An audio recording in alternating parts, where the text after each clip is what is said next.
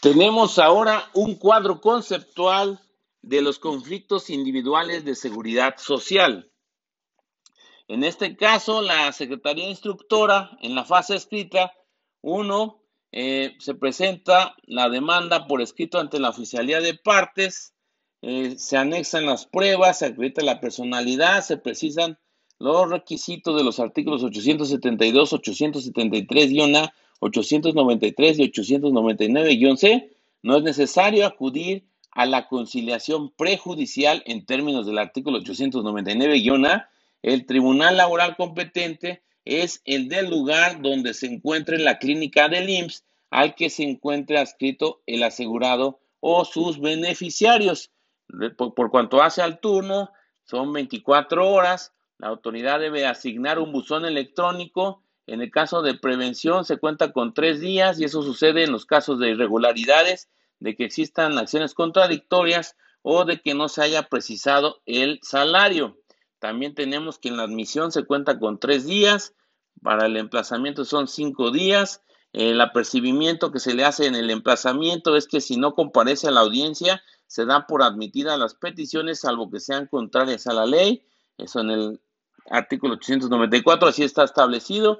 Luego tenemos la contestación por escrito, que son 10 días. Ahí se deben de anexar y objetar las pruebas, se exhiben los documentos que está obligado a expedir y conservar, y en caso de que no se presenten, se, presumirán por ciertos los hechos alegados, y luego tenemos una réplica por escrito en tres días.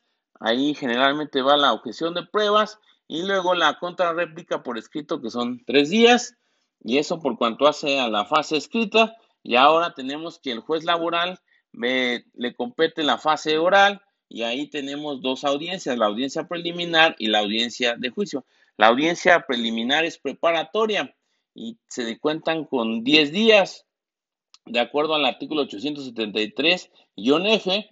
Esa se da cuando existen puntos controvertidos eh, por el caso de las excepciones propuestas, por preparación de pruebas, siempre que se reclamen riesgos de trabajo y enfermedades generales, eh, en el caso de que se designen peritos médicos necesarios con registro en el tribunal laboral, eh, se toman las medidas prudentes para que el perito tome dentro de cinco días protesta, luego se señala la audiencia de juicio dentro de 30 días el objetivo de la audiencia preliminar es depurar el procedimiento, resolver excepciones dilatorias, fijar hechos no controvertidos, admitir y desechar pruebas, señalar fecha de audiencia de juicio en el término de 20 días.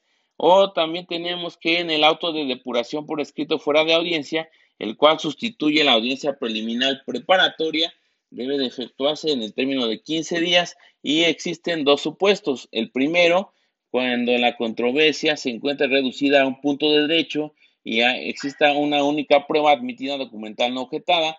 Eh, en ese caso hay alegatos por escrito en cinco días, se dicta la sentencia sin celebrar audiencia de juicio, existe una controversia no reducida a un punto de derecho y la necesidad de desahogar pruebas, eh, se fija la audiencia de juicio en 20 días. El objetivo es depurar el procedimiento, resolver excepciones, fijar hechos no controvertidos, admitir y desechar pruebas, prevenciones y aclaraciones por videoconferencia. Y finalmente tenemos la fase eh, eh, oral, pero en la audiencia de juicio, ahí se lleva a cabo el desahogo de las pruebas preparadas, los alegatos, el cierre de etapa de juicio. La Secretaría Instructora certificará que no hay pruebas pendientes de desahogar, se dicta sentencia.